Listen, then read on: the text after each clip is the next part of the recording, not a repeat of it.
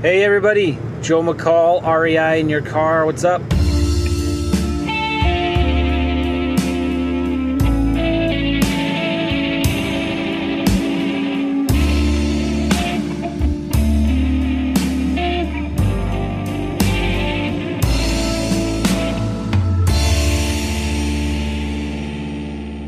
I am on my way home. It's about 11 o'clock at night. Just got back from Tampa.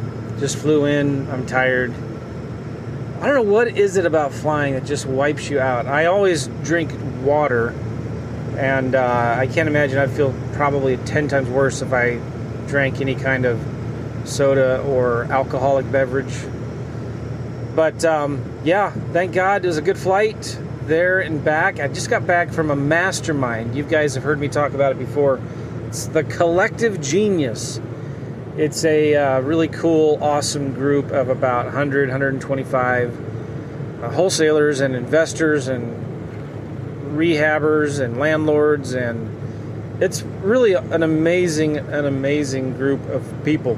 And um, it's hard to get in. It's not easy. You got to apply and you have to excuse me, you have to do some deals, a lot of deals, or you have to be involved in a business that helps people do a lot of deals, you know. So it's pretty cool. And if any of you are interested, you should check out I think the website is thecollectivegenius.com. Thecollectivegenius.com. Uh, they turn a lot of people away. The guy who leads it, his name is Jason Medley. He's been a friend of mine for a long time. I've been in the group for five or six years now and it's amazing. I've, I've interviewed Jason before. We did a podcast; it was really good. Uh, again, Jason Medley's the guy who runs the mastermind, and the podcast was called "Focus Will Make You Rich." It's really powerful. But if you guys are interested in getting more information, I don't get anything from suggesting this, but go to thecollectivegenius.com and check it out. But tell Jason I did refer you. So if you do sign up, he might actually give me something. I don't know. Anyway, it's not cheap. It's not for everybody. You've got to do a lot of deals. So, but it's it's an amazing group. There there is no better mastermind boardroom or group coaching thing than this group of people. I mean, it's just really really amazing. So anyway, one of the themes that I was hearing over and over again, and and um, it was uh, uh, Tom Krol just joined the group, and I, I think he did. This was his first week. So the first time you go, they let you try it out and see if you like it, and, and the leadership sees if they like you, you know, and if you're cool, then they'll invite you back.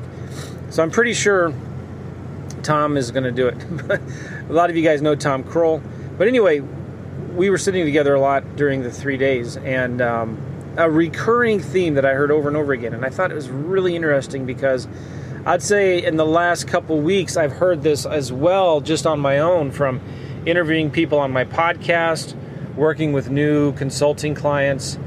You hear this over and over again how much people hate rehabs and they don't want to do another rehab ever, ever, ever again. And they're just doing wholesaling. I mean, we've got guys in this group, I won't mention their names, but some of them I've interviewed before. They're doing upwards of $500,000 a month in wholesaling fees. All right? I mean, these are like big, big companies. So, and this recurring theme from these guys who do huge businesses. I mean, they have staff of like 30 to 50 people, right?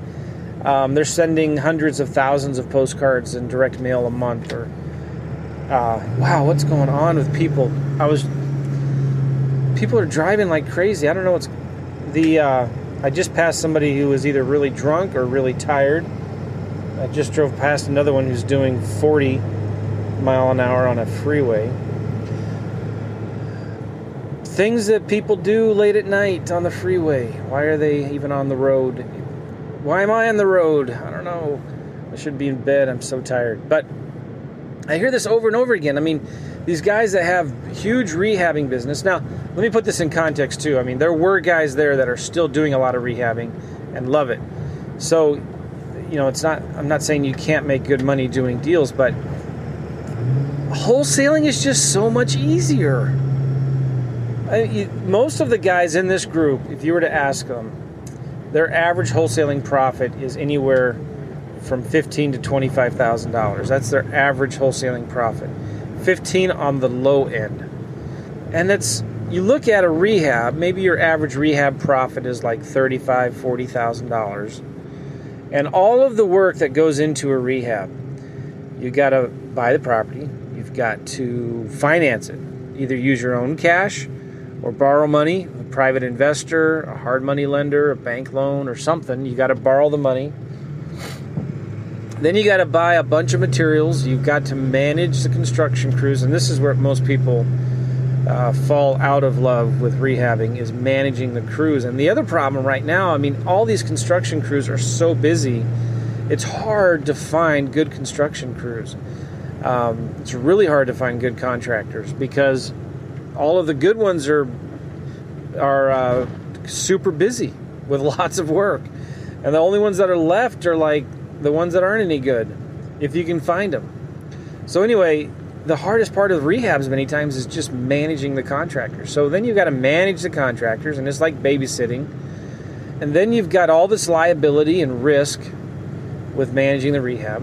You've got your financing costs, your carrying costs, and then you got to sell it and all of the hassle involved with selling it. Now, it is easier now to sell these homes than it has been for a long time, but you've got, you know, realtors to deal with, picky buyers to deal with, inspectors, appraisers, and banks. And for whatever reason, a bank, you can have somebody with really good credit who has agreed to pay $250,000 for your house, but some guy in another state, in another city, who works for this bank sends an appraiser out or whatever, and the appraiser doesn't, not from the area, doesn't know what they're doing.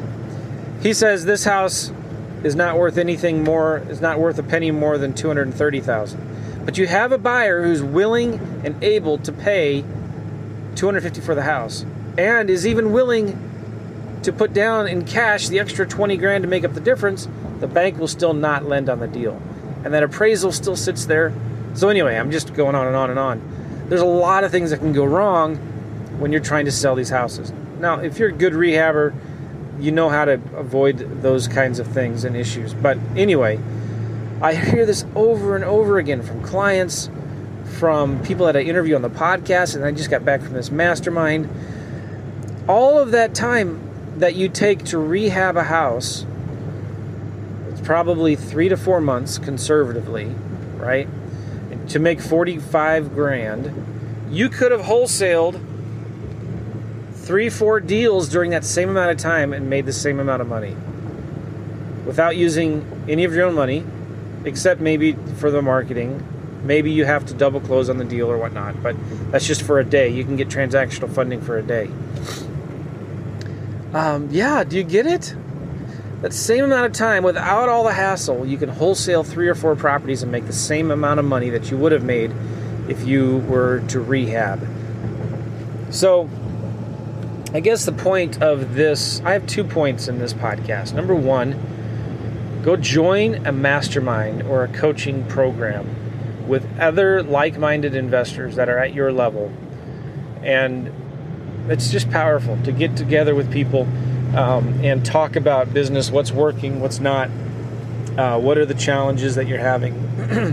there's a tremendous power of like getting together with other people and just getting uh, shared opinions and advice on what you can do better to help you. You know, I mean, the things that I came with, with my challenges, you know, um, it's just amazing. I got tons and tons of value out of this mastermind. So, if you don't have one, then create one. I've talked about this before in my podcast. I started a little mastermind with local wholesalers here in St. Louis. You've got to be invited to come, you've got to be doing deals, no beginners or newbies allowed. And it's been amazing. We meet once a month, it's been really good. We sell deals to each other, we lend money to each other. Um, it's really amazing. It's a great, great group.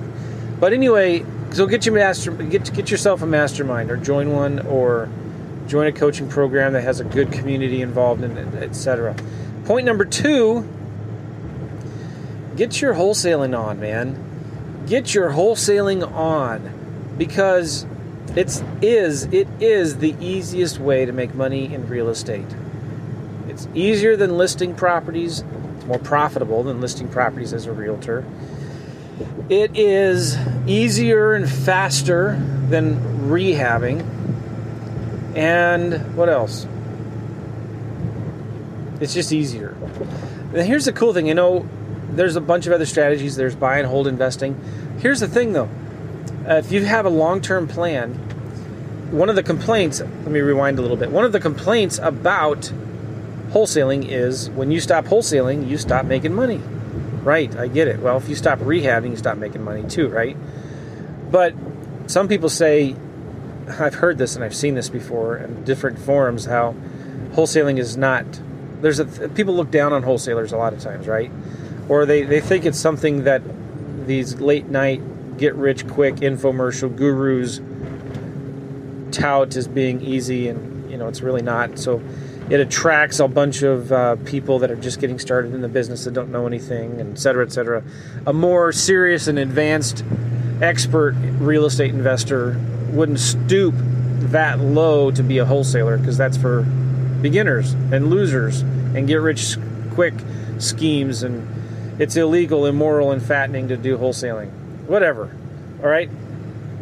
So, uh, oh, I forgot what my I was going to say something really important. I'm super tired. Uh, the hold on, let me gather my thoughts. Aha. Okay. Here's what you do. If you're a smart investor and you want to build long-term wealth, and you want to be a more mature investor, okay, not a beginning rookie investor, do wholesaling. There's nothing wrong with starting off wholesaling, okay? But take your profits, reinvest some of them into more marketing, and then keep some of your profits, I don't know, 50%, and buy rental properties. Start buying assets that generate cash flow. You know, Rich Dad, Poor Dad 101, wealth building. Uh, so if you want to stop, if you don't want to wholesale for the rest of your life, who does, then take some of your profits a couple times a year, uh, buy one or two rental properties. Okay? And then in five years, you could have 10, 15 really good, free and clear, cash flowing rental properties. You don't have to do it free and clear, but I'd suggest you do. And then, uh, yeah, you don't have to wholesale anymore. So make sure if you're doing wholesaling that you you're you're you're thinking ahead and you're you're playing for the long term, long haul for the long term. You can't wholesale for the rest of your life, and um, it's a great way to make money. I think it's the fastest, easiest, best way to make money in real estate. But take your profits and start looking into buying assets that generate cash flow, that build long term wealth, so you don't have to do that for the rest of your life. And then if you want, yeah, rehab a deal once in a while if you've got nothing better to do and you like punishing yourself. Uh, okay, so I know some of you guys listening to this um, totally disagree with what I just said, so that's fine. Um, let me know what you think. Feel free, you know, one of the things I don't do much is tell people to leave comments on the website. But uh, feel free to leave a comment at realestateinvestingmastery.com for the show notes of this episode. And let me know what you think. And leave a review if you like the show. All right? Good night, guys. See ya.